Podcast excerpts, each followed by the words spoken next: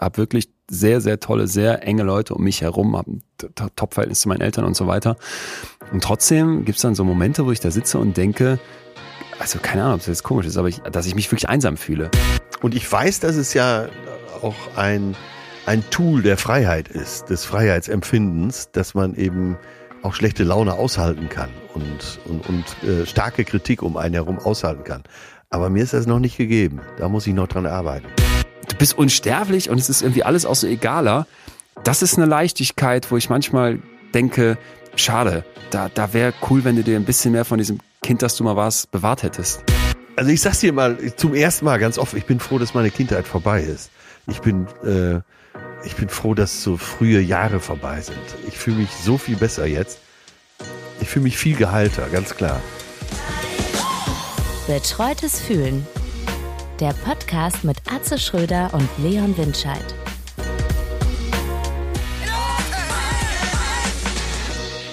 Leon.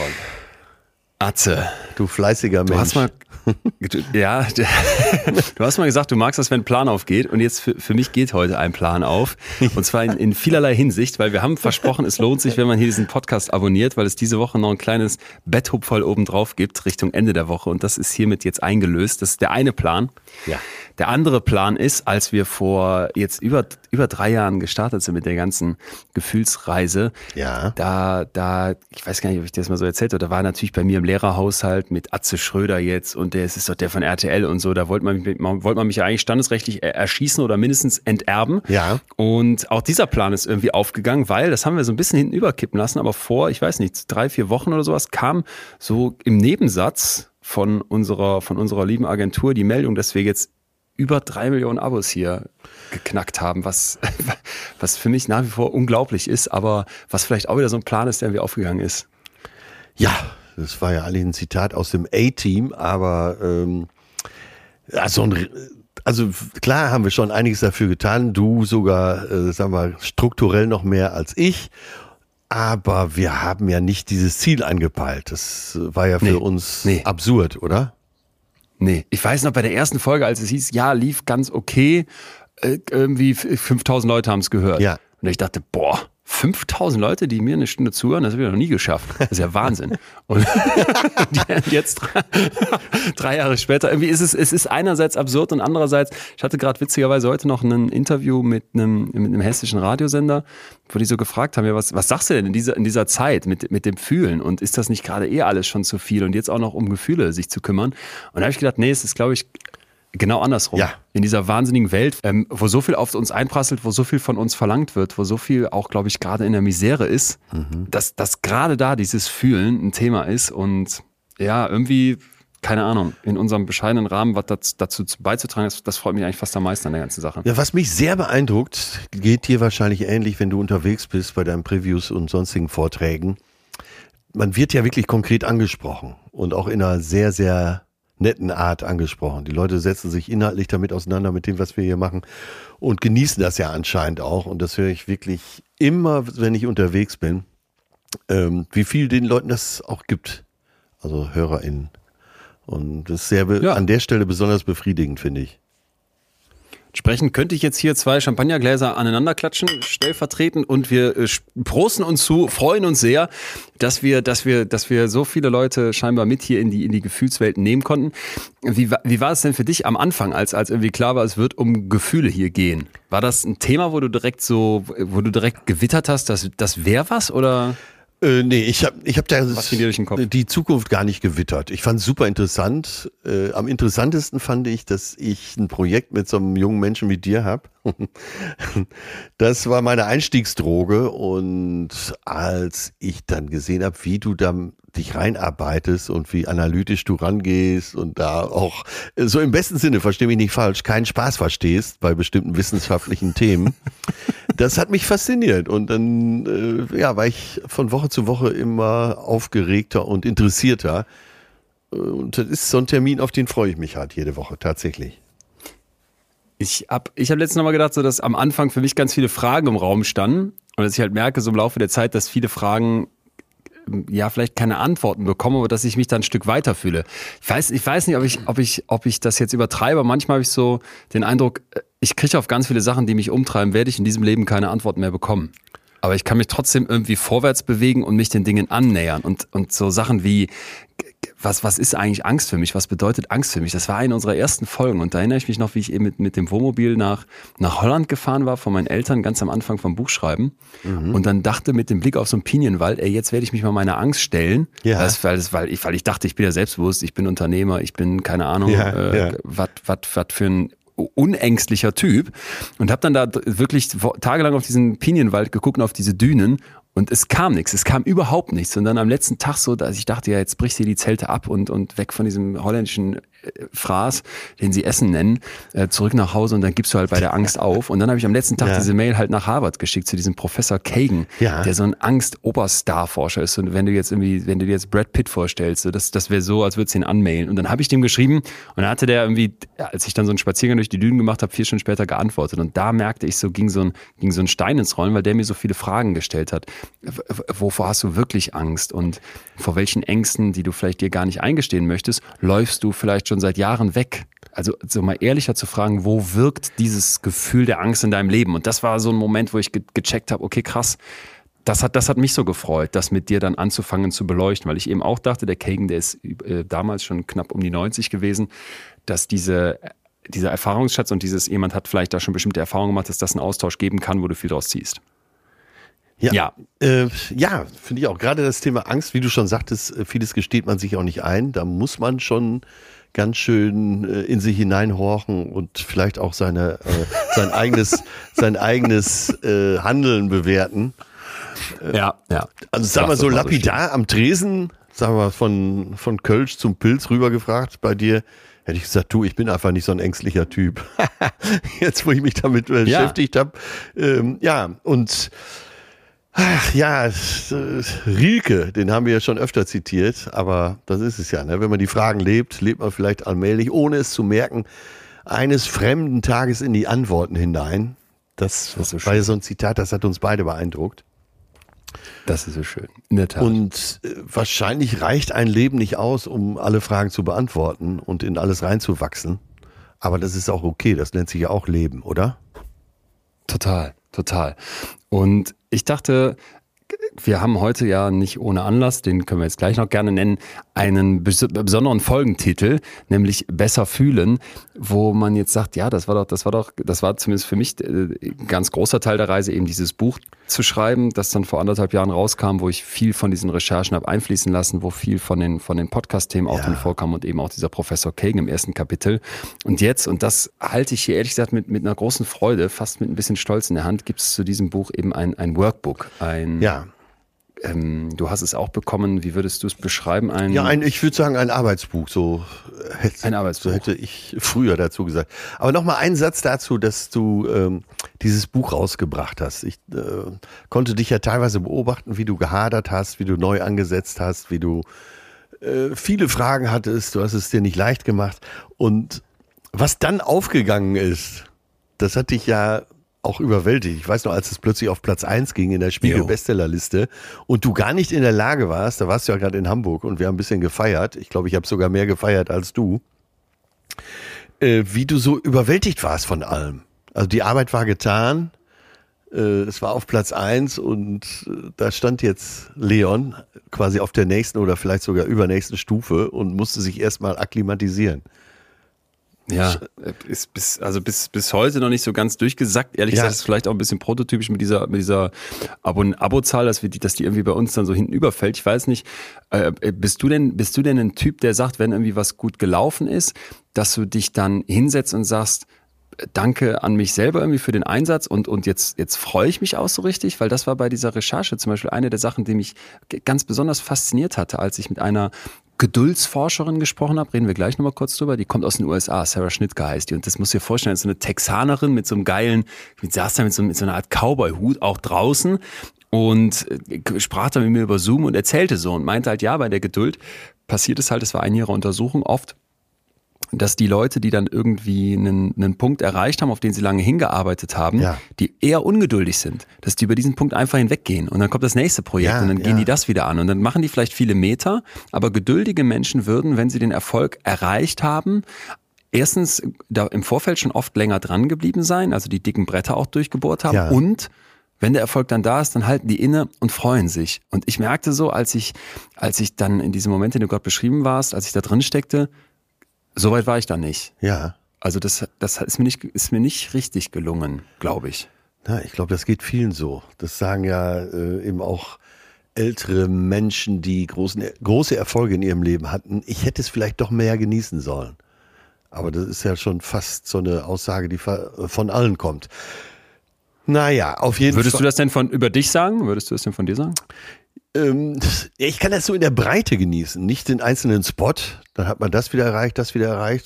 Einfach so dieses Leben, was mir dadurch ermöglicht wurde. Und auch gerade so, wo ich so Platz genommen habe in diesem Leben damit. Das kann ich insgesamt genießen. Ja, aber klar, bin ein paar Tage älter und ich genieße am meisten das Leben, was mir dadurch ermöglicht wird. Ach geil. Und zwar nicht. Also gar nicht so der einzelne Punkt, wenn, genau, wenn jetzt, du hast es ja gesagt, du freust dich so, wenn ein Plan aufgeht, aber das ist dann eher eine kurze Freude, aber so der wirkliche Genuss entsteht dann aus einer Verkettung von aufgegangenen Plänen. Ja, und auch beim Tun, so wie wir es mit Tommy Schmidt letztens hier besprochen haben, dass man, wenn man bestimmte Dinge tun will, wenn du einen Platz 1 Spiegel-Bestseller geschrieben hast, hast du natürlich ab jetzt ein ganz anderes Entree, überall. Und bei den Verlagen und in den Medien sowieso.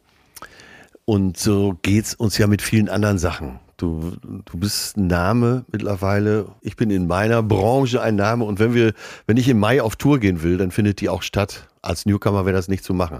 Aber vielleicht geht das schon zu weit. Aber man kann das sehr genießen. Ich glaube so in der Breite, nicht den einzelnen Spot, oder?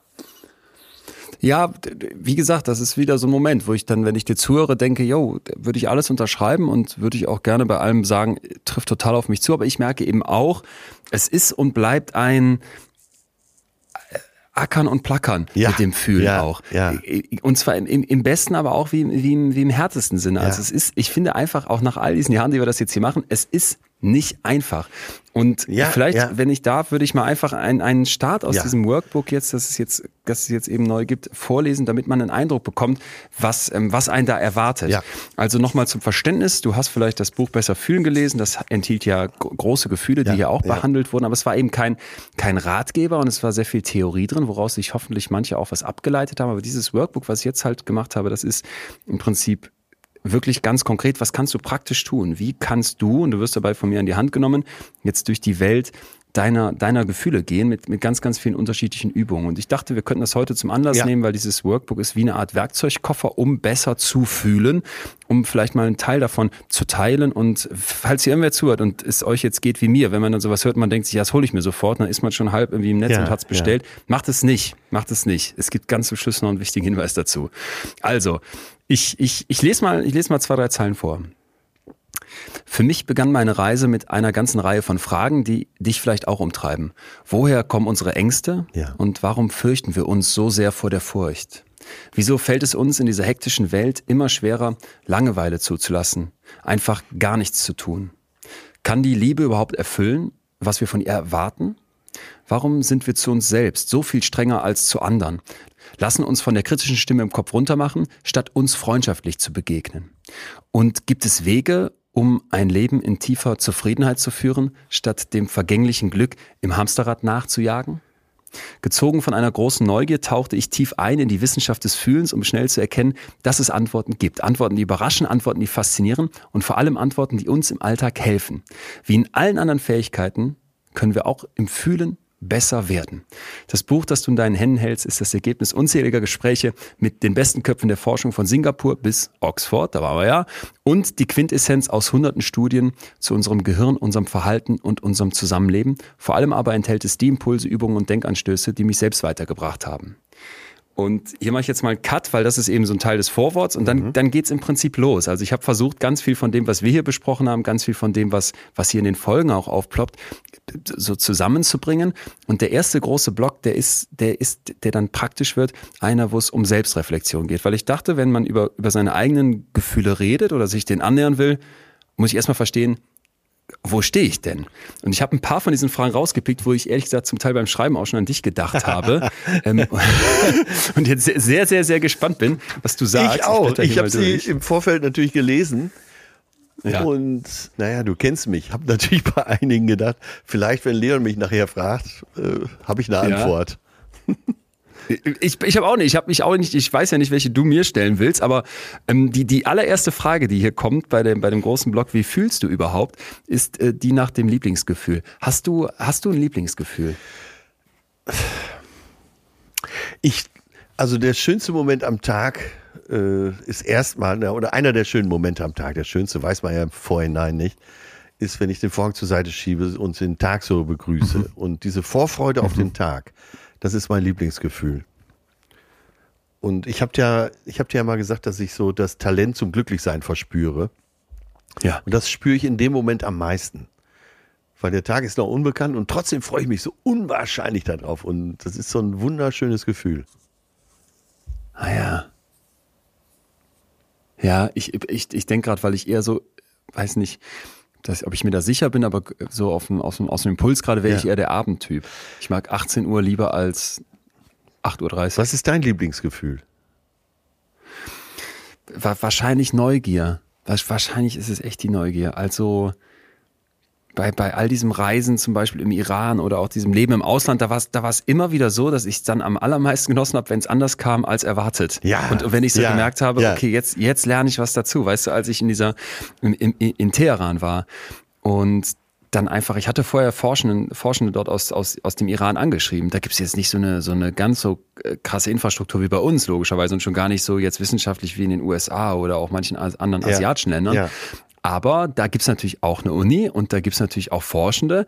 Und dann hat mir auch einer geantwortet. Dann durfte ich ja dort in so eine Klinik rein und mir das einfach mal angucken, wie die dort mit Kindern mit ADHS arbeiten. Und das war so ein Moment, einfach zu checken, Mann, du bist gefühlt am anderen Ende der Welt und hier ist alles ganz anders. Und du hast noch bisher überhaupt kein Verständnis von dieser Kultur gehabt. Aber das und wie die hier mit ADHS-Kindern umgehen, das ist in Deutschland quasi genauso und das zeigte mir so, wie gleich und ähnlich Menschen sind. Und da war so eine Begeisterung, weil ich einfach wieder was total Neues gelernt habe und ich glaube, das ist es auch einfach, was mich hat Psychologe werden lassen, also dieses Verstehen wollen. Ja. Manchmal ist das vielleicht nicht ganz befriedigend, weil du kriegst eben nicht immer Antworten und du bist vielleicht noch ein bisschen ein Getriebener, aber ich würde sagen, das ist auf jeden Fall eins meiner, wenn nicht das Lieblingsgefühl. Und all denen, die jetzt sagen, ja, das ist doch ganz normal, dass man so neugierig ist, sich auf alles freut.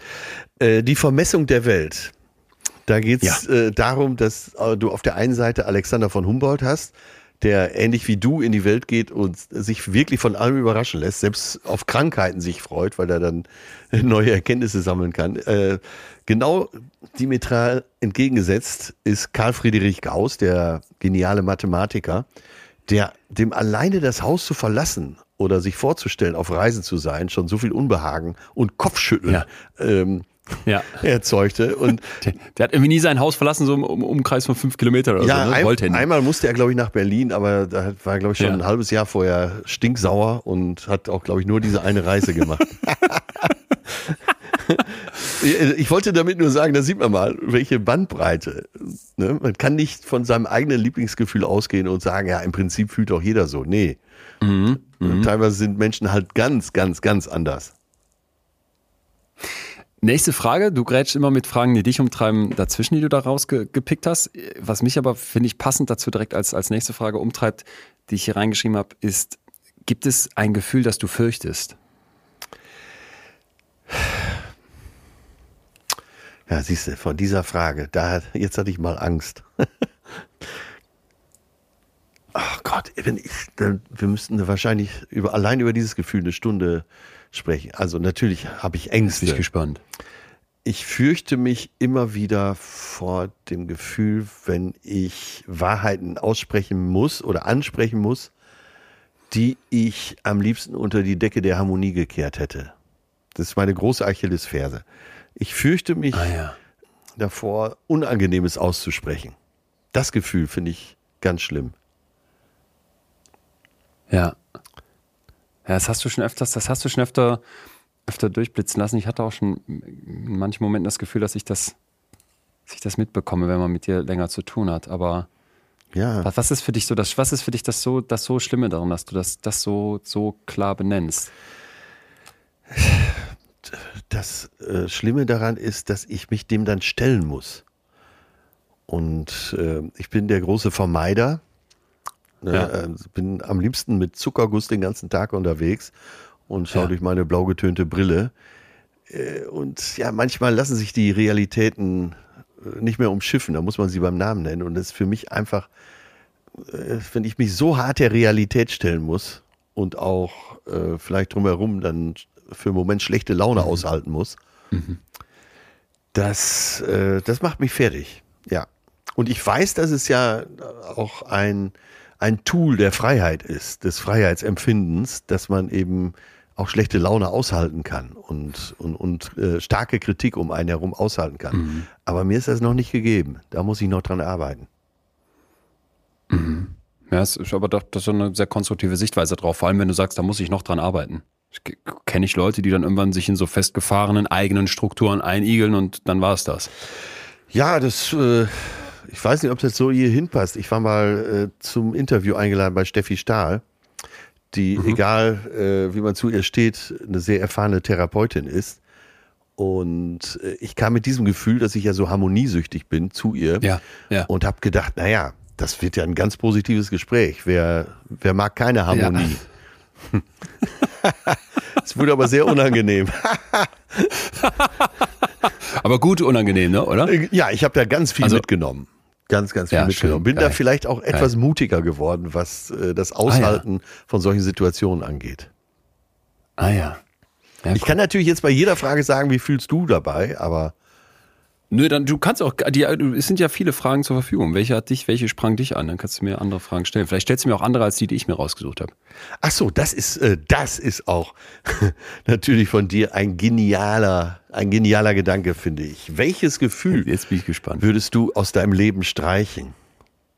Oh ja, da habe ich auch drauf rumgekaut.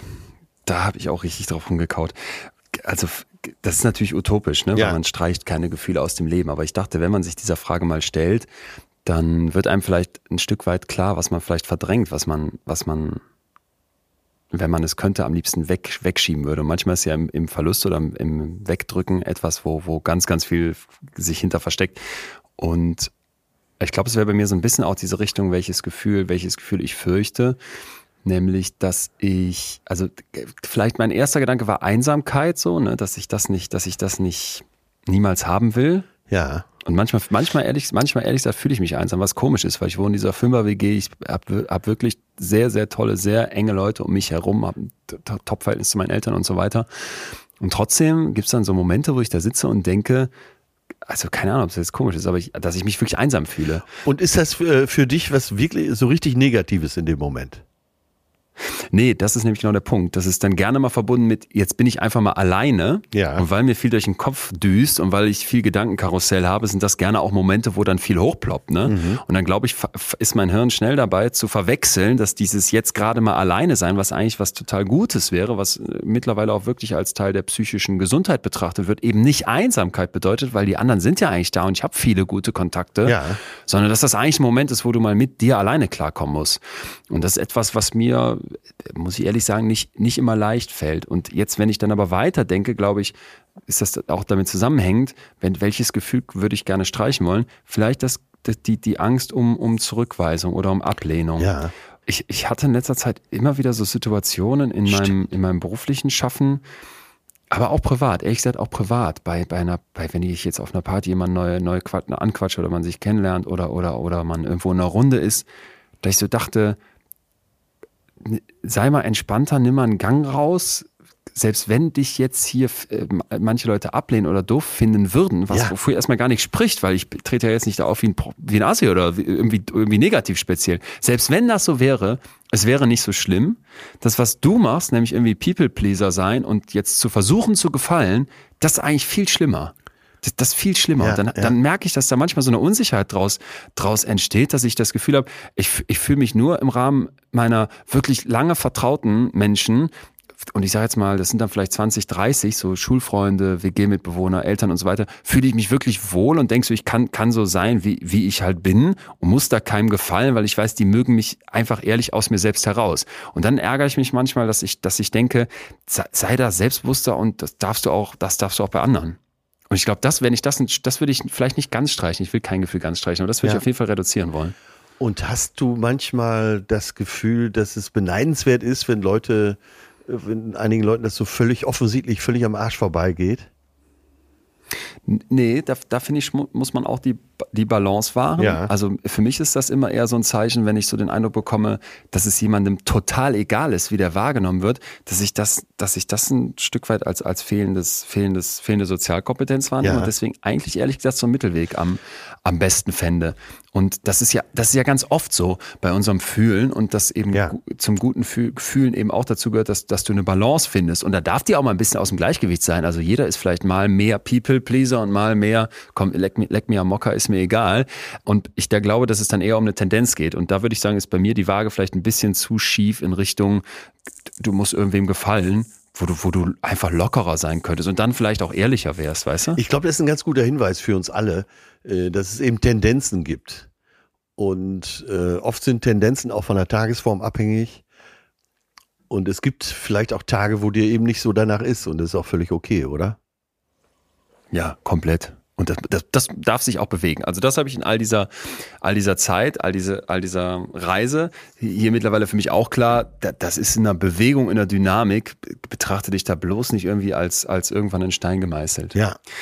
Gibt es einen emotionalen Moment aus deiner Kindheit, der dir sofort in den Kopf kommt? Und warum gerade dieser? Nächste Frage. Es gibt wütende Momente aus meiner Kindheit, die mir immer wieder hochkommen. Mhm. Einen ganz besonders, wo meine Schwester mich mal wieder gequält hat. Jetzt nicht mit dem Vorsatz, mich zu quälen, sondern die war 2 Jahre älter, gerade wenn der Kleine 10 ist und die Große ist 12 oder 11 und 13 und so weiter. Mädchen sind da gefühlt ja dann doch Lichtjahre voraus. Und diese Arroganz, die sie dann qua ihres Alters vielleicht etwas ausgespielt hat, die hat mich tiefst verletzt immer. Absolut. Das ist, also da kann man die Narben auf meinem Herzen immer noch sehen. Das hat mich so entwertet. Bei ihr auf dem Rücken, weil du ihr gerade wieder ein Stückchen Filet aus der Rippenregion gebissen hattest. Ja. Was glaubst du, wenn ich dich jetzt frage, ein emotionaler Moment aus deiner Kindheit, der dir sofort in den Kopf kommt, warum sagst du, was glaubst du, warum es dieser dann ist bei dir? Weil diese Wut, die bis zu einem gewissen Lebensalter noch sehr groß in mir war, doch mein Leben auch sehr bestimmt hat. Ich hab das gemanagt für mich und weiß aber, dass immer noch ein gehöriges Stück Wut in mir ist. Nicht mehr so groß wie früher. Aber wenn ich mich an irgendwas in der Kindheit erinnere, dann speziell an diese absoluten Wutausbrüche, wo ich auch kaum noch zu bändigen war. Mhm. Mhm. Gut, dass Oma mit im Haushalt war, weil die war die Einzige, die dann noch Zugang hatte. Ja. Das ist spannend. Vielleicht kommen wir gleich nochmal auf die Wut zurück, weil dem ist auch eine ganze Sektion gewidmet. Aber erstmal interessant, dass das doch so präsent wieder ist, dass man das sofort parat hat. Also wenn du jetzt so beschreibst, finde ich, so in den B-Noten hört man das fast durch. Ja. Ja, das stimmt. Das kann man hören. Wenn ich auf der Straße überfallen würde oder jemand wollte mich verprügeln, dann könnte ich allein diese Wut, wäre mindestens so leistungsfähig wie Mike Tyson. Geil. Schön. Ja, das bietet sich natürlich jetzt an. Jetzt muss ich ja gegenfragen. Was ist deine Emotion, die du aus der Kindheit erinnerst? Ich weiß nicht, ich bin noch nicht sicher mit der Interpretation, aber ich erinnere mich an einige Sachen auch, wie du vielleicht, aber eine, die mir sofort in letzter Zeit immer wieder aufploppte, war ein Eisessen mit einem Freund der Familie, der mich netterweise eingeladen hatte, und ich war, wie alt war ich da? 4, 5 vielleicht, so um den Dreh, oder vielleicht auch 6, aber ich war relativ klein. Und das war in Köln, wo wir gewohnt haben. Und dann hat er gesagt, deine Mama hat ja gesagt, wir essen gleich alle zusammen zu Abend. Also sagt er nicht, dass wir Eis essen waren. Ja. Und er wollte mir was Gutes, ne? Er wollte mir dieses Bällchen Eis da als Kind spendieren. Ja. Und ich habe dieses Bällchen Eis dann bekommen und ich habe das gegessen. Konspirativ aber, ne? Genau. Und als wir wieder zurückkommen zu der Erwachsenenrunde und alle da sind und jetzt das Abendessen ansteht, musste ich das sagen. Ich konnte das nicht geheim halten. Und das war überhaupt so, dass ich mich so schlecht darin war, irgendwie auch mal so kleine Fehltritte oder kleine Kinderverbrechen hat ja irgendwie jeder, das geheim zu halten. ich weiß nicht, ob da so dieser überangepasste Streber schon durchblitzt, der dann nicht mal ein Kügelchen Eis essen darf, ohne das zu melden. Ja. Aber das ploppte mir so auf. Im Rückblick kann man sich das immer irgendwie alles schön erklären. Das wäre aber das war ein sehr emotionaler Moment, weil ich mich an diese Zerrissenheit erinnere. Ja, in meinem Nerd. Die Zerrissenheit, sehr gut.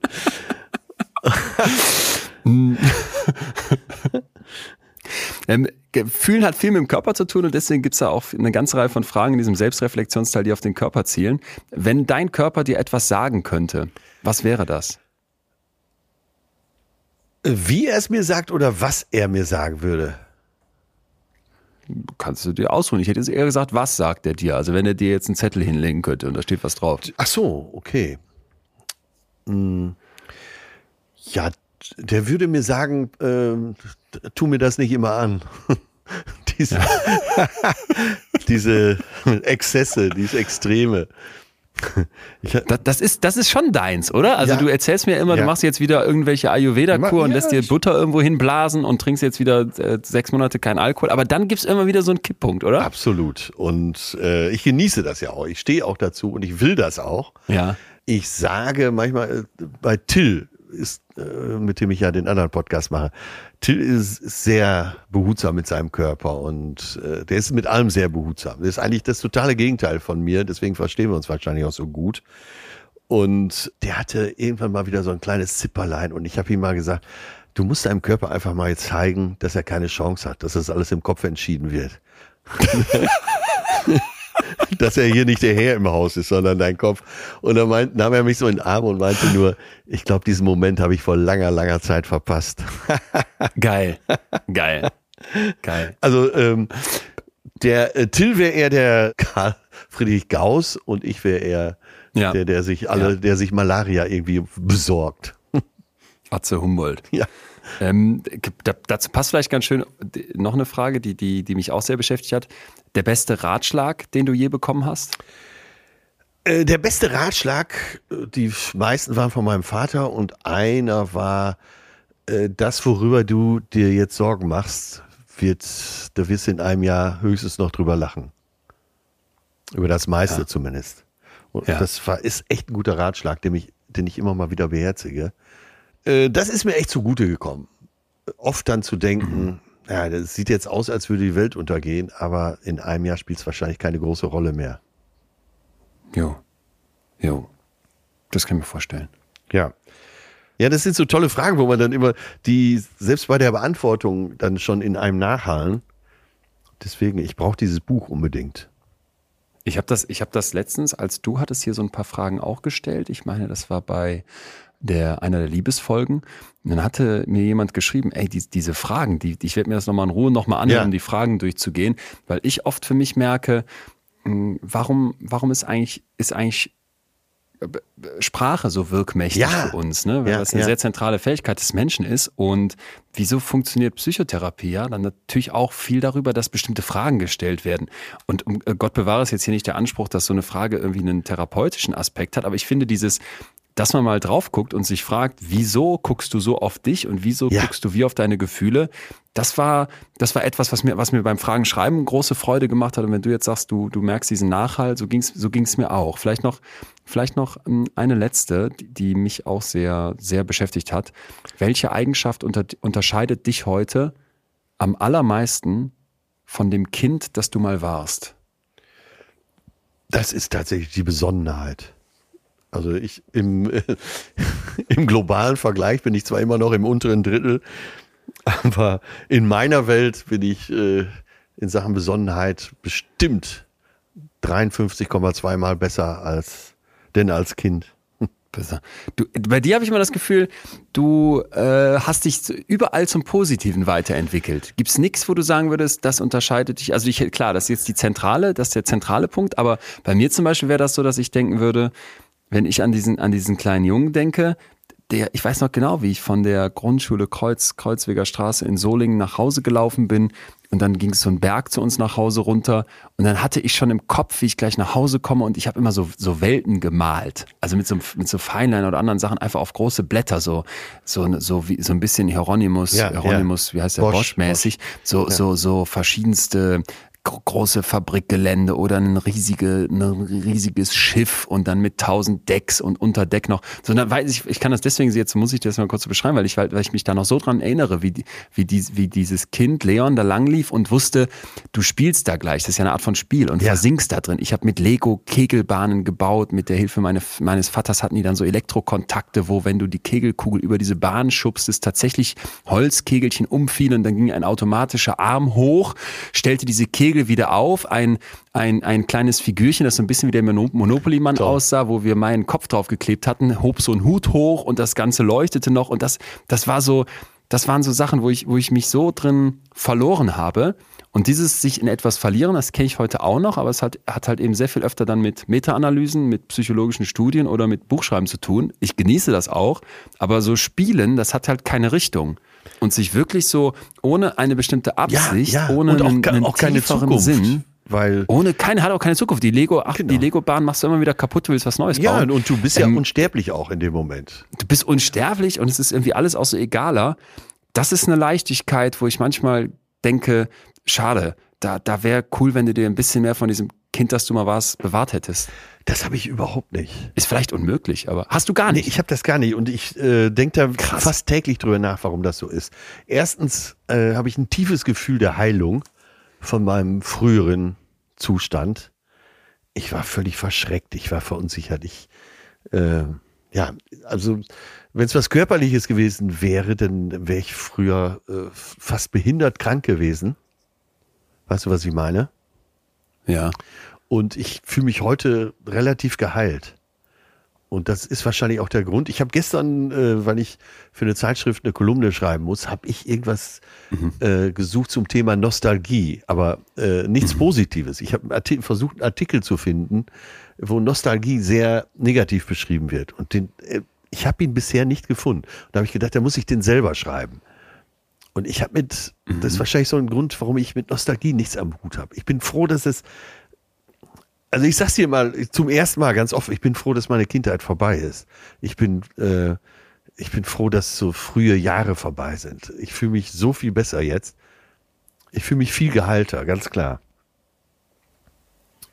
Hast du in der Tat, muss ich auch gerade mal sacken lassen, so klar hier noch nicht gesagt. Nee, habe ich, glaube ich, überhaupt noch nie jemandem gesagt, außer vielleicht einer Therapeutin, aber...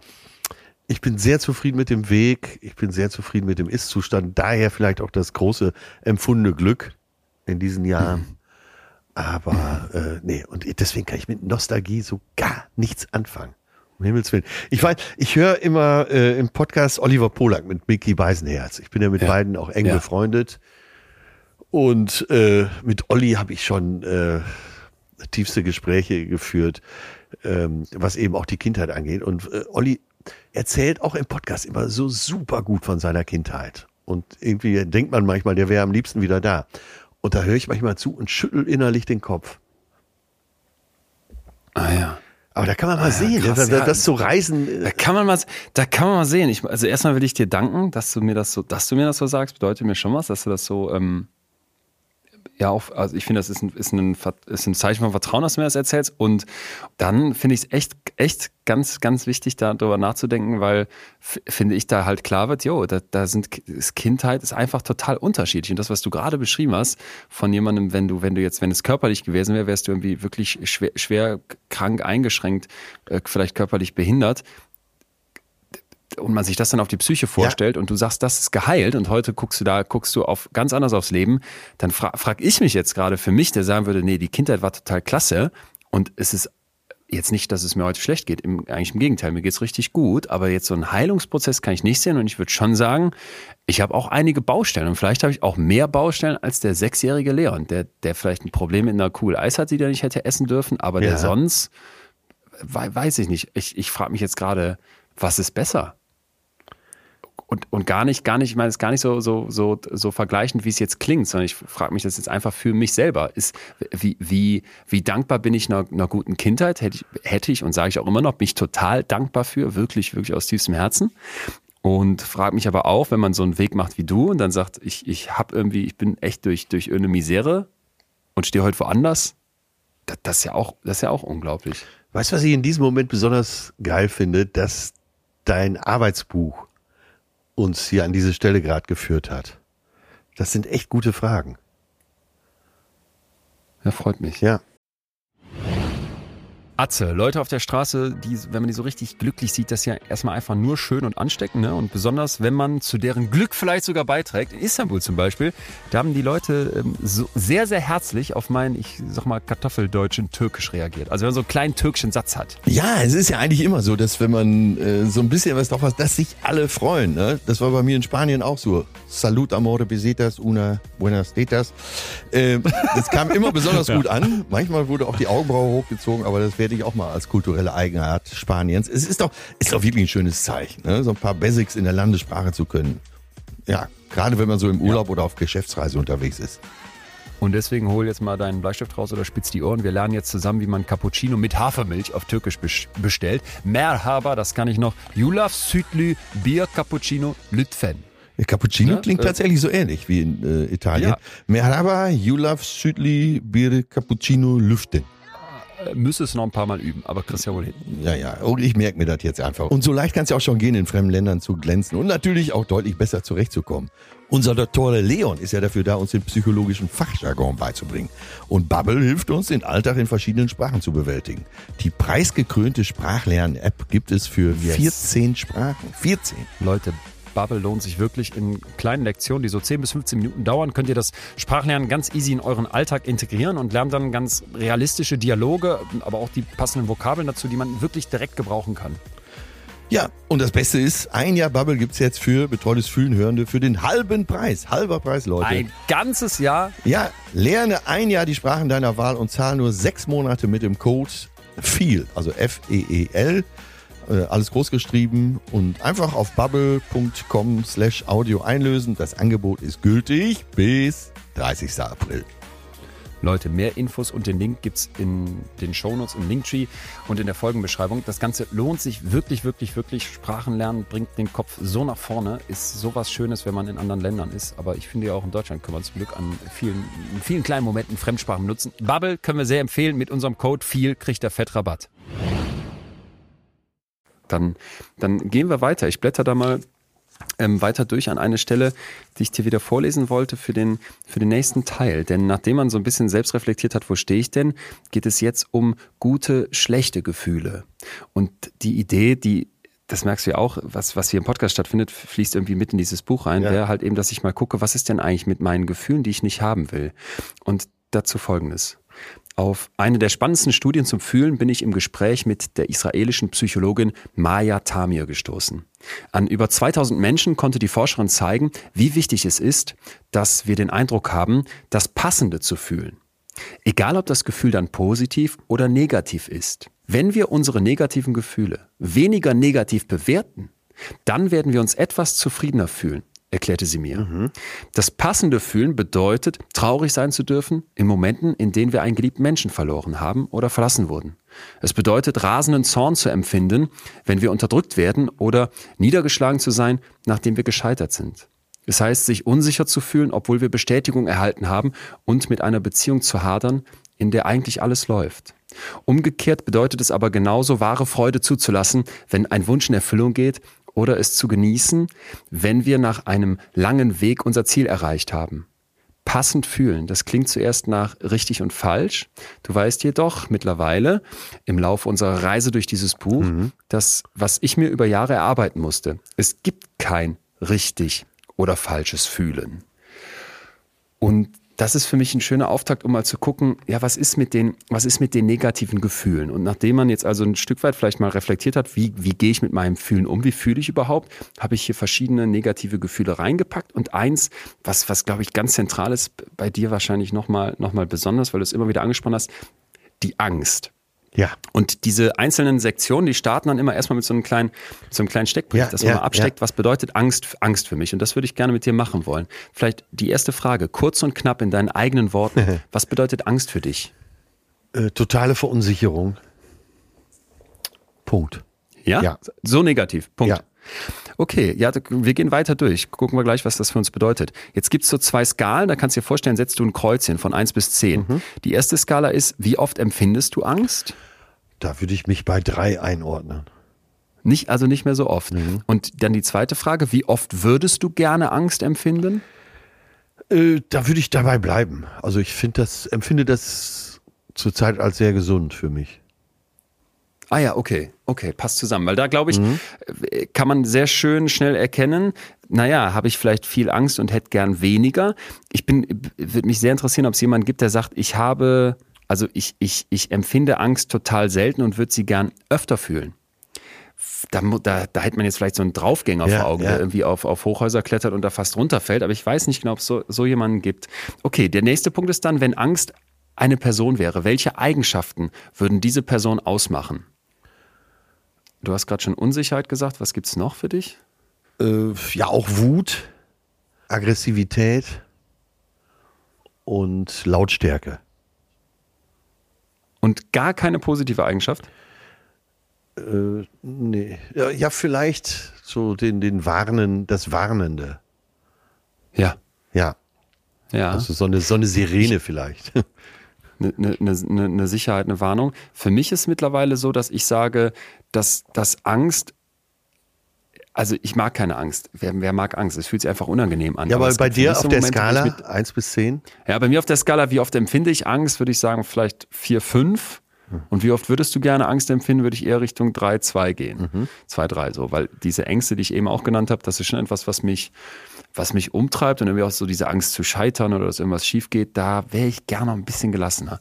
Und wenn ich mir jetzt eben diese Eigenschaften aufschreibe, könnte ich auch so Sachen nennen wie du, aber was bei mir definitiv auch da drauf stehen würde, jetzt muss ich gucken, ob ich das richtige Wort finde, das wäre so, dass die Angst auch eine Richtung weist. Weil in dem Moment, wo ich eine Angst spüre, signalisiert mir ja mein Organismus, das bedeutet dir etwas, das ist wichtig für dich. Mhm. Verstehst du, was ich meine? Ja. Also, dass du nicht einfach nur sagst, ja, das ist jetzt überwältigend und das tut weh und das signalisiert mir vielleicht, pass mal auf und will mich warnen, sondern das zeigt mir auch, ey, das ist dir nicht egal. Ja. Vielleicht ist das noch mehr.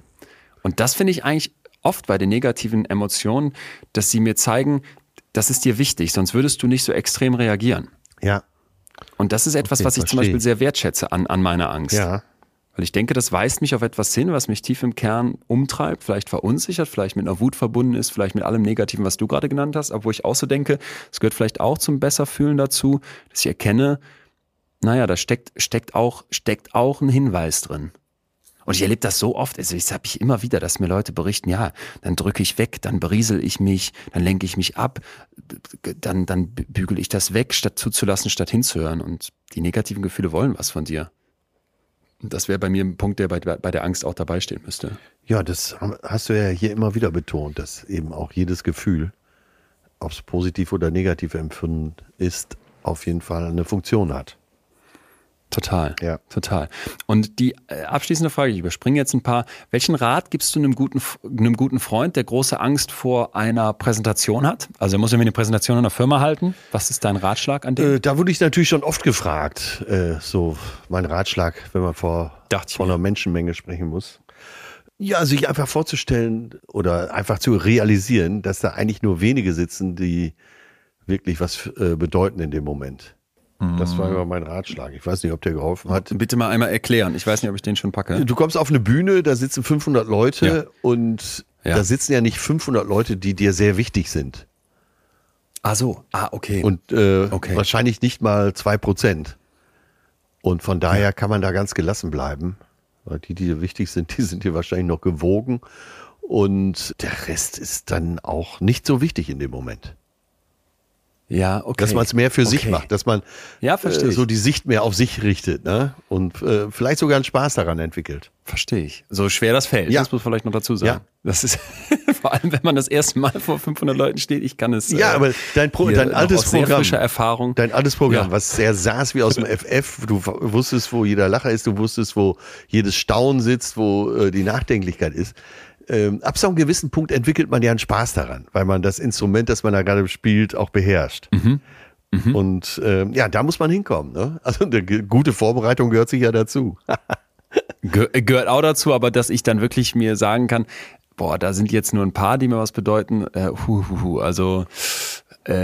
Ich bin noch jedes Mal ziemlich aufgeregt.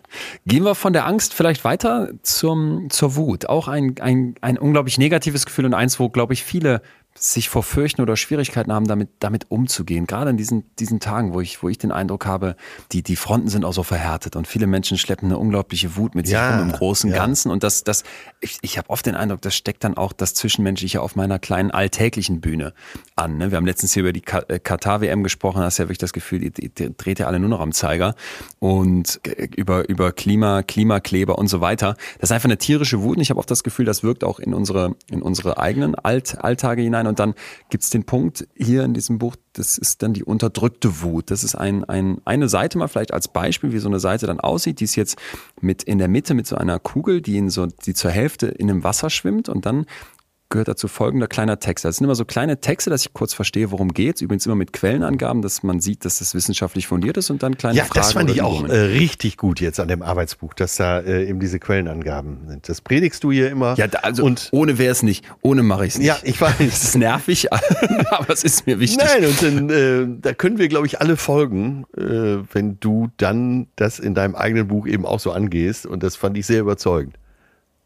Ja, und da wäre jetzt zum Beispiel Folgendes aus der Wissenschaft abgeleitet als kleiner Text. Oft unterdrücken wir unsere Wut, weil die Gesellschaft sie nicht akzeptiert. Das ist für unsere Psyche jedoch eine Katastrophe. In einem Experiment der Stanford University sollten Probandinnen ihre Emotionen beispielsweise in einem Gespräch aktiv unterdrücken. So, für alle, die es jetzt nicht vor Augen haben, hier kommt jetzt dieses kleine Q, die Quellenangabe. Und das sorgte durchweg für Stress. Ich nutze für solche unterdrückten Emotionen gerne das Bild eines Wasserballs, den man unter Wasser drücken will. Das geht schwer und wenn er dann doch an die Oberfläche ploppt, dann mit mehr Kraft als zuvor. Damit das nicht passiert, schauen wir uns an, welche Wut du unter Wasser drückst. Und da habe ich jetzt eben zwei Sektionen. Einmal Wut, die ich offen auslebe. Ja. Und dann in dem anderen Teil dieser Seite, Wut, die ich unterdrücke. Hast du da für dich was parat, wo du sagen würdest, da lebst du Wut offen aus und vielleicht unter der Wasseroberfläche eher mit dem Druck des Wasserballs eine Wut, wo du sagst, die drückst du weg? Kann ich so schnell tatsächlich nicht beantworten. Also wäre jetzt ist jetzt eine Frage, die ich mitnehme und vielleicht mal 2 Tage mit mir rumtrage. Aber könnte ich so schnell nicht beantworten, nein. Das ist, glaube ich, ein ganz guter Punkt. Wir gehen ja jetzt hier durch verschiedene Punkte zügig durch, um mal einen Eindruck zu geben und hoffentlich auch schon eine ganze Reihe von praktischen Impulsen auch für unseren Werkzeugkoffer hier im Podcast an die Hand zu geben. Aber ich finde das auch legitim, dass man sich für so eine Frage zum Beispiel wirklich mal Zeit nimmt. Auch wenn das am Ende 2 Sätze sind, welche Wut lebst du offen aus und welche Wut unterdrückst du. Ja. Das ist ja schon etwas, was vielleicht nicht einfach aus der Hüfte zu beantworten ist. Ja, manchmal braucht man ja tatsächlich Hilfe auch für so eine Antwort. Und für meine Wut und die Aggression, die ich immer in mir hatte, habe ich ja auch eine Gesprächstherapie gebraucht. Und dann war mir einiges auch klarer. Aber ich könnte jetzt nicht schnell darauf antworten. Völlig okay. Ja, gut. Da gehen wir vielleicht weiter.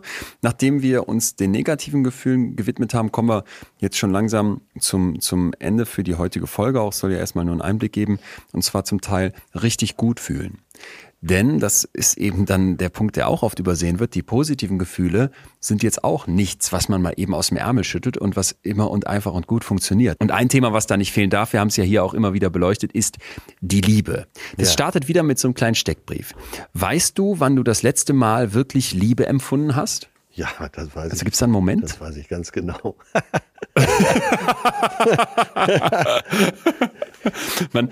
Ganz vorne im Buch steht übrigens, dass man das nur für sich selber ausfüllt und dass, wenn es jemand findet, man das bitte privat einfach zulässt und das zurückgibt. Willst du es teilen oder ist es zu privat? Ich sage mal allgemein, ich bin in der sehr liebevollen Beziehung. Und wenn dann eine Frage kommt, wann hast du zum letzten Mal Liebe empfunden, dann kann man da an ganz vielen Stellen sofort sehr positiv antworten. Da kann sich, glaube ich, jetzt jeder was drunter vorstellen, oder? Da kann sich jeder was drunter vorstellen. Wie wichtig ist die Liebe für dich? Von gar nicht wichtig bis sehr wichtig. Hier könntest du jetzt wieder ein Kreuzchen setzen im Kopf.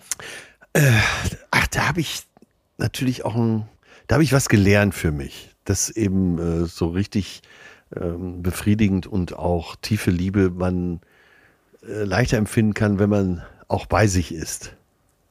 Ne? Und das ist für mich miteinander verwoben. Ja. Das heißt, ich muss bei mir sein und ich muss mir teilweise auch selbst genügen, um die Liebe zu jemand anderen auch rein zu empfinden.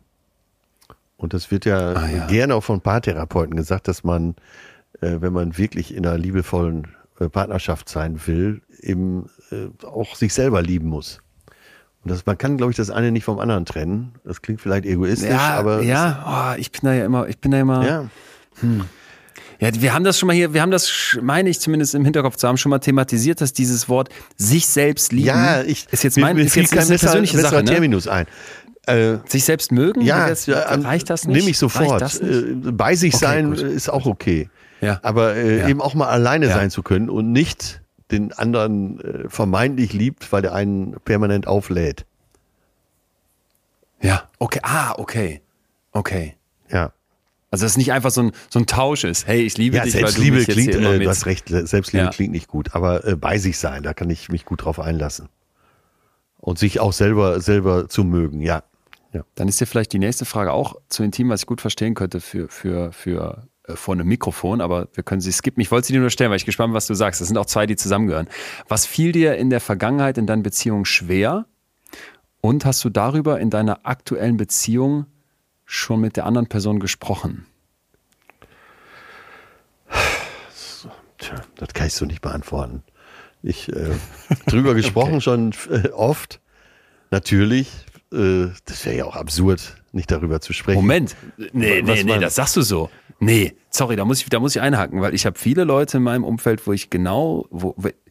es fragt einen ja keiner. Aber als Freund hat man ja das Gefühl, man weiß doch irgendwie was und man weiß was über seinen Freund. Und dann denkst du, da ist echt schon einiges schiefgelaufen in deinen alten Beziehungen und man weiß es ja auch, man denkt es vielleicht auch bei sich selber. Und die sprechen dann nicht darüber. Und ich denke, man will doch daraus auch vielleicht was lernen oder nicht? Unbedingt. Aber ich kenne viele, die es nicht machen. Also, dass du jetzt sagst, das wäre selbstverständlich, darüber dann in der aktuellen Beziehung zu sprechen, was in der letzten Beziehung schiefgelaufen ist. Das ist aber ein Riesenfehler. Das unter den Teppich kehren. Das ist ein Fehler. Riesenfehler, weil du läufst dann ja wieder irgendwann zu diesem Punkt, wo du schon warst. Das also würde ich dringend empfehlen. Also das gehört ja zu einer der 3 oder 4 Hauptsäulen einer glücklichen Liebe. Dass man über alles spricht und gerade solche Sachen muss man auch drüber sprechen. Und dazu gehört auch bestimmt, dass man sagt, oh, an der und der Stelle habe ich echt Scheiße gebaut, da habe ich falsch verhalten, da sehe ich jetzt mal zu, dass es besser läuft. Also das offen auszusprechen, das befreit einen doch schon, wenn man es nur hört, oder? Finde ich auch. Und ich finde auch nicht, dass man, also ich erlebe das immer mal wieder, dass dann so, da wird dann so diese Decke des Schweigens drüber gelegt, weil man denkt, das gehört sich jetzt nicht und die alte Geschichte, die muss ich komplett vergessen, weil ich will ja signalisieren, dass ich jetzt in der neuen drin bin. Und das finde ich so fatal, weil das lebst du mir immer wieder vor, dieses ich entwickle mich weiter und wenn es vielleicht bei jemandem, wie jetzt in meinem Fall, nicht eine Heilung ist, gucke ich mir trotzdem gerne bei dir ab, dass ich schon den Eindruck habe, okay, man reift ein Stück weit und man entwickelt sich tatsächlich in dem, was man so tut und wie man auch mit anderen umgeht. Ja. Und dann zu sagen, diesen Erfahrungsschatz aus dem letzten Mal, selbst wenn das total beschissen gelaufen ist, gerade dann ist er vielleicht noch viel größer, den lass ich doch jetzt nicht im See liegen. Den nutze ich doch jetzt. Genau. Und da muss ich über meinen Schatten springen und da muss ich ja jetzt nicht erzählen, wie schön das damals war, als wir zusammen, keine Ahnung, Herr der Ringe 2 im Kino geguckt haben und sich plötzlich unsere Hände in den Popcorn-Jumbo-Pot getroffen haben und wir uns danach innig geküsst haben. Und sowas kann man ja von mir aus aussparen, wenn man da jetzt nicht die Befindlichkeiten wecken will, sondern man kann vielleicht sagen, ey, ich habe damals gemerkt, ich hab mich in dem und dem falsch verhalten. Ja, genau. Man kann auch finde ich, auch immer den Spieß umdrehen. Ich habe mich von dem und dem, dieser anderen Person, verletzt gefühlt. Und das jemand anderem mitzugeben, jetzt muss ja nicht beim ersten oder achten Date sein, aber vielleicht irgendwann mal, das finde ich total wichtig. Ja, und ist doch auch verbindend, wenn man sowas offen anspricht, zugibt. Und vielleicht hat der andere ja auch so Momente, wo er sagt, ja, ich habe auch an einigen Stellen so richtig daneben gelegen. Sowas verbindet doch auch, oder nicht? Finde ich schon. Ja. Finde ich schon. Und ich denke oft, du wirst ja schon geprägt von den Erfahrungen, die du machst. Dieses Fühlen in deinem Kopf, dieser Versuch, mit deinen Gefühlen umzugehen, das kommt ja nicht von irgendwo, das findet nicht im luftleeren Raum statt. Und dann heißt es schnell, ja, die Prägung, die ist ja in der Kindheit, ja, an vielen und zentralen Stellen, definitiv, aber auch danach prägen dich Erfahrungen. Und da muss ich dir ehrlich sagen, wir haben da vor einiger Zeit mal drüber gesprochen, dass mich da schon Sachen geprägt haben, wo ich mittlerweile sagen würde, wenn ich die außen vor lassen würde oder wenn ich die jemandem, der mir wichtig ist, gegenüber geheim hielte, man könnte mich, glaube ich, gar nicht verstehen. Ich könnte mich selber nicht verstehen. Dein Gegenüber muss dich ja verstehen. Und wenn du da Teile unbeleuchtet lässt, dann gibst du dem anderen ja auch gar keine Chance, das zu verstehen. Das ist es, glaube ich. Und das hast du mal so schön über Freundschaft gesagt. Und das ist jetzt auch vielleicht... relativ intim für mich, aber so in den Momenten, wo ich so, wenn ich mir meine innigsten Beziehungen angucke, dann merke ich schon dieses, was du mal genannt hast, die Hosen mal runterlassen und mal wirklich sagen, was ist und mal wirklich auch Wunden zeigen und Verletzlichkeiten zeigen. Das zu tun, gar nicht, um dann irgendwie Fishing for Compliment mäßig zu hören, ah toll, dass du da so ehrlich bist, darum geht's nicht, sondern tatsächlich jemand anderem zu helfen, einen zu verstehen. Das ist key aus meiner Sicht, ganz zentral. Ja. So unangenehm das sein kann. Ja, genau. Gerade für jemanden wie mich. Aber ja. Ist ja auch Stärke zu sagen, da und da habe ich wirklich, wirklich Scheiße gebaut. Und das sehe ich heute anders. Ja, oder da und da wurde ich wirklich scheiße behandelt und ich weiß für mich, das war ein Schmerz, der hat mir viel beigebracht und den würde ich gerne in Zukunft vermeiden. Wenn du das weißt, dass da eine Wunde bei mir existiert, wäre ich dir doppelt dankbar, wenn die nicht wieder aufgerissen wird. Viel wert. Viel, viel wert. Ja. Ich würde gerne auf die Zielgerade und nochmal einmal die Sarah Schnittke, diese texanische Professorin zu Wort kommen lassen beim Thema Geduld. Denn die sagt mit ihrer Arbeit, so aus psychologischer Sicht findet sie wichtig, 3 Arten von Geduld zu unterscheiden. Und die habe ich hier in so 3 Kreisen aufgemacht, wo man dann mal eintragen kann, was bedeutet das jeweils für dich selber? Ja. Nämlich die alltägliche Geduld. Ja. Das wäre sowas wie, du stehst im Supermarkt an der Kasse, es geht nicht vorwärts. Mhm. Dann Geduld in Krisen. Ne, du merkst, du bist krank, wie ich es letztens hatte und musst jetzt mal 3 Wochen irgendwie kürzer treten. Mhm. Und finde ich einen ganz wichtigen Punkt, wird oft übersehen, zwischenmenschliche Geduld. Weil die Oma, mit der du Zeit verbringen möchtest, weil es deine Oma ist, die kann vielleicht nicht mehr so schnell, mit der musst du geduldig sein. Das weiß ich noch bei meinen Großeltern, wie langsam die alles gemacht haben. Und ich dachte manchmal, ich werde verrückt, aber gleichzeitig, wenn ich mit denen Zeit verbringe, dann brauche ich zwischenmenschliche Geduld. Und umgekehrt mit Kindern, von denen du vielleicht so viel erwartest und dann nicht dankbar bist oder stolz, dass dein Kind jetzt schon seine Jacke selber zumachen kann, sondern du denkst, komm aus der Pötte, wir wollen los. Du Idiot. Das sind 3 Säulen. Du Idiot. Wir geben dich gleich zur Adoption frei. Ja. Und dann habe ich gedacht, was mir da fehlt in dieser Aufzählung, ist eine weitere Säule, der ich dann nochmal eine Sektion gewidmet habe, und zwar die Selbstgeduld. Ja, okay. Die Selbstgeduld. Ja. Also, dass ich mit mir selber geduldig bin, und ich habe dazu dann geschrieben, dass, wenn es um uns selbst geht, wir oft Perfektion verlangen. Wir bringen uns selbst nicht das gleiche Verständnis und die gleiche Gnade entgegen wie anderen. Ja. Und ich denke, es ist wichtig, die Auslöser zu erkennen, die uns dazu bringen, die Geduld mit uns selbst zu verlieren. Diese Auslöser können dazu führen, dass wir unsere Ziele aufgeben, weil wir auf diese kritische Stimme in unserem Kopf hören. Ja. Kennst du das für dich, diese Stimme, die dir sagt, ich bin nicht gut genug? Ja, Das ging mit mir los, dieses Gefühl. So richtig. Du hast es auf die Welt gebracht. Da hat der liebe Gott gesagt, mich schreit die auch oft genug an. Jetzt zeigen wir mal, was geht. Ich habe nicht zu genügen. Das klingt wie die Speisekarte meines Lebens. Und zwar mindestens bis zum Dessert. Dann würdest du jetzt hier ein Kreuzchen bei Ja setzen, und zwar mit einem dicken Edding. Dann gibt es die Zusatzfrage, was sagt die konkret, diese Stimme? Kannst du das benennen? Es gab, also permanent ist diese Stimme noch da, nicht mehr so laut wie früher, Gott sei Dank. Aber der Startpunkt, da hat sie mich halt von morgens bis abends angeschrien.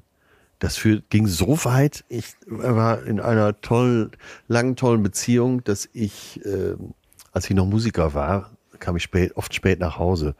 Und da konnte ich mir immer gar nicht vorstellen, dass meine Freundin noch da ist. Weil ich fühlte mich gar nicht wert genug. Ja. Und dann, wir hatten so über 2 Etagen und dann bin ich immer schnell nach oben gerannt, habe geguckt, ob die da noch am Bett liegt. Das führte irgendwann dazu, dass wenn ich unten reinkam, nachts um 3, sie von oben rief, ich bin noch da, brauchst nicht raufrennen. Das war fast schon wieder süß. Ja, da konnten wir auch zusammen gut drüber lachen. Und das war ja auch so ein Ding, ne? Das haben wir natürlich irgendwann oft offen besprochen, so oft und offen. Mhm. Und das führt natürlich auch zu mehr Verständnis und dann eben zu dem Ruf, bin noch da. Mhm. Ein Beispiel. Ich finde, ja, ist ein Beispiel. Und ich finde, das hat deswegen was mit dieser Selbstgeduld zu tun, weil diese negativen Selbstgespräche, diese Imperative vom inneren Kritiker, die können ein Ziel zum Scheitern bringen, bevor man überhaupt angefangen hat. Und ich finde, dass man sich deswegen mal fragen sollte, bevor ich in der Geduld mit mir selber scheitere, wo bin ich ungeduldig mit mir? Ja. Und da merke ich dann wirklich oft, dass ich so denke, ja, da stehst du noch nicht und das musst du erreichen, ja, okay, und wieso stehst du da noch nicht? Das hast du stark, glaube ich. Ne? Das habe ich stark. Ja. Das habe ich stark. Leidest du darunter? Ich würde jetzt gerne sagen, nein, aber manchmal merke ich, also ich habe in letzter Zeit immer mal wieder darüber nachgedacht, sollte ich mal in eine Therapie gehen, im Sinne von mit einem Therapeuten, mit einer Therapeutin sprechen, weil ich, ja keine Ahnung, und dass jetzt all die Unsicherheit, die wahrscheinlich Millionen umtreibt, nicht ganz sicher bin, hätte ich jetzt eine Diagnose, was würdest du mir jetzt diagnostizieren? Also wäre ich ziemlich sicher, dass ich in keine dieser Diagnosen reinfalle, weil ich jetzt keine Angststörung habe, keine Depression, keine Panikattacken, keine Essstörung und so weiter. Und trotzdem gibt es Momente, wo ich wirklich für mich merke, shit, da würdest du gerne was verändern. Und ich habe in meinem Umfeld Leute, die sprechen mit, so wie du zum Beispiel, die machen sowas dann einfach, die gehen da hin und gehen das mal an und berichten ja nachher von tollen Veränderungen. Und oft denke ich dann, ja. Und ich gebe das den Leuten ja selber mit an die Hand und mach da, versucht da die Schamgrenze runterzubringen und versucht Leute dazu zu ermutigen, lieber einmal zu viel mal mit jemandem von außen drauf zu gucken, als einmal zu wenig. Aber Leon, das zeigt doch schon. So sehr man das sagt, so sehr fällt mir das selber schwer. Aber das zeigt doch schon, es muss nicht immer das große Leid da sein. Nee, unbedingt. Manchmal kann man ja so kleine Sachen, mit denen man sich nicht wohlfühlt, auch bearbeiten. Ja. Ja, und das wäre es nämlich eher. Das ist nämlich ein schöner Satz, den du gerade sagst. Damit fühle ich mich nicht ganz wohl und ich denke dann oft, hör mal, genau dieser Punkt, sei doch da gelassener und sei doch da geduldiger und irgendwann wirst du irgendwo stehen. Das wäre schön. Und ich habe halt immer wieder, und das merkst du vielleicht auch, es ist ja für mich nicht, es ist ja eben genau nicht der Anspruch von mir zu sagen, ich komme jetzt hier mit der großen Weisheitskeule und kann dir alle deine Fragen beantworten. Und das ist eben das, was, das könnte ich mich wieder aufregen, ich eben dann oft beim Coaching so kritisieren möchte, dass du dann sagst, ja, ich habe jetzt hier die absolute Lösung für dich. Da ist mein Ansatz ganz anders. Sodass ich eben denke, mit all den Fragen, ist ja ein Stück weit auch meine Reise, dieses Buch, mit all den Fragen und all dem, was mich umtreibt, gehe ich ja selber da durch. Und es gibt schon so Punkte, wo ich dann denke, das hilft mir. Und da habe ich das immer in so kleinen Tools zusammengesammelt. Und das sind vielleicht Kleinigkeiten, die Leuten auch unterschiedsstark helfen können. Aber dieses Wörtchen noch, ne? Dass du manchmal, wenn es um Geduld geht, dir auch zugestehst, ja, ich habe es gerade eben schon gesagt, da stehe ich noch nicht. Ja, genau. Und dieses noch kann doch dann bedeuten, ja, da machst du dir einen Druck draus, weil da will ich jetzt unbedingt und möglichst schnell hin. Das kann aber auch heißen, hey, irgendwann stehe ich da. Und wenn du diesen letzten Satz noch einbaust, und das sage ich mir oft genug, irgendwann stehe ich da vielleicht aber auch nicht. Und das wäre dann auch okay. Weil das, wie du jetzt hier bisher so durch dein Leben gehst, damit kommst du auch eigentlich gut zurecht. Das wäre, finde ich, ein sehr viel selbstgeduldigeres Mindset. Ja, und Kinder sagen ja oft, das kann ich noch nicht. Ne? Und irgendwann verlieren wir dieses noch und sagen, das kann ich nicht. Ja. Und wir sollten uns alle ermutigen, dieses noch immer weiter zu verwenden. Weil Menschsein heißt Entwicklung. Und die ist nie abgeschlossen. Und deswegen beeindrucken mich Leute, das habe ich ja hier schon oft gesagt, die alt sind, über 80 und sich immer noch weiterentwickeln wollen. Das beeindruckt mich. Ja, schön. Und vielleicht hat das letzte Wort hierzu die Professorin, die nämlich sagt, dass der häufigste Fehler, den Menschen machen, wenn es um Geduld geht, der Glaube ist, dass sie sich aus reinem Willen geduldiger machen können. Ja. Und dann schreibe ich, wenn man das denkt, dann warnt eben diese Professorin, dass man sich Steine in den Weg legt. Ja. Genauso wie ein Marathonläufer, der nicht gleich am ersten Tag einen Marathon läuft, sollten wir Menschen, die sich ernsthaft um mehr Geduld, vielleicht auch mit sich selber bemühen, keine sofortigen Ergebnisse erwarten. Und ich finde, das gilt mit nahezu allen Bereichen, wo ich mich emotional vielleicht anders aufstellen möchte. Wir wollen oft viel zu viel von uns in viel zu kurzer Zeit. Und man müsste sich vielleicht auch zugestehen, hey, da hat noch nie jemand auf dem Sofa gesessen und sich aus irgendwas rausgefühlt oder rausgedacht, sondern du musst irgendwie ins Handeln kommen. Dein Hirn braucht eine Chance, um umzulernen. Ne? Natürlich darfst du dich mit dir auseinandersetzen und darfst hinterfragen und reflektieren. Aber das war mir eben auch ganz wichtig, dass man wirklich konkrete Handlungsimpulse halt auch hat in diesem Buch. Und deswegen ist auch der letzte Teil dann so eine Art 30-tägiges Journaling, wo du dich mal selber beobachtest und begleitest und dass man in diesem Buch auch ganz viele Kleinigkeiten so für sich festlegt, die man in den nächsten Wochen mal tatsächlich dann praktisch in seinem Leben, in seinem Alltag ausprobiert. Weil sonst bleibst du in dem, wie du da so bist und wie du da so durchs Leben gehst. Und ja, das war jetzt ein Eindruck von dem, was hier vor mir liegt. Ich bin vor allem deswegen da jetzt wirklich mal vielleicht gerade selbst geduldig und setze mich hin und genieße die Freude, dieses Buch in der Hand zu haben, weil es einfach auch nicht nur sehr, sehr viel Arbeit war, sondern weil es mir gestalterisch so gut gefällt. Das ist in so einem Leinen vorne mit so einer goldenen Prägung drauf und in jeder Seite stecken viele Gedanken und steckt viel Liebe hoffentlich fürs Detail, was man auch erkennt, wenn man das Buch nicht selber gemacht hat. Und ja, Atze, das wollte ich dir mit an die Hand geben. Ich hoffe, du hast was draus mitgenommen. Es ist als Werkzeugkoffer gedacht und ein Teil davon kann man im Podcast machen. Ja. Vieles muss man aber, glaube ich, auch einfach sich dann selber mal mit Zeit und Ruhe an die Hand nehmen, indem man diese Folge hier nochmal hört. Oder, und jetzt kommt der Punkt, ich hatte ja gesagt, holt euch das Buch nicht sofort, indem man sich dieses Buch holt. Klar, kannst jetzt in den Buchladen gehen, das finde ich immer schöner als online zu bestellen, bei den lieben Freunden von Jeff Bezos. Ich habe doch, weiß Gott, Besseres zu tun als jetzt hier. Vor allem, wo wir gerade über Geduld gesprochen haben. Da kam der Komiker dann doch nochmal durch.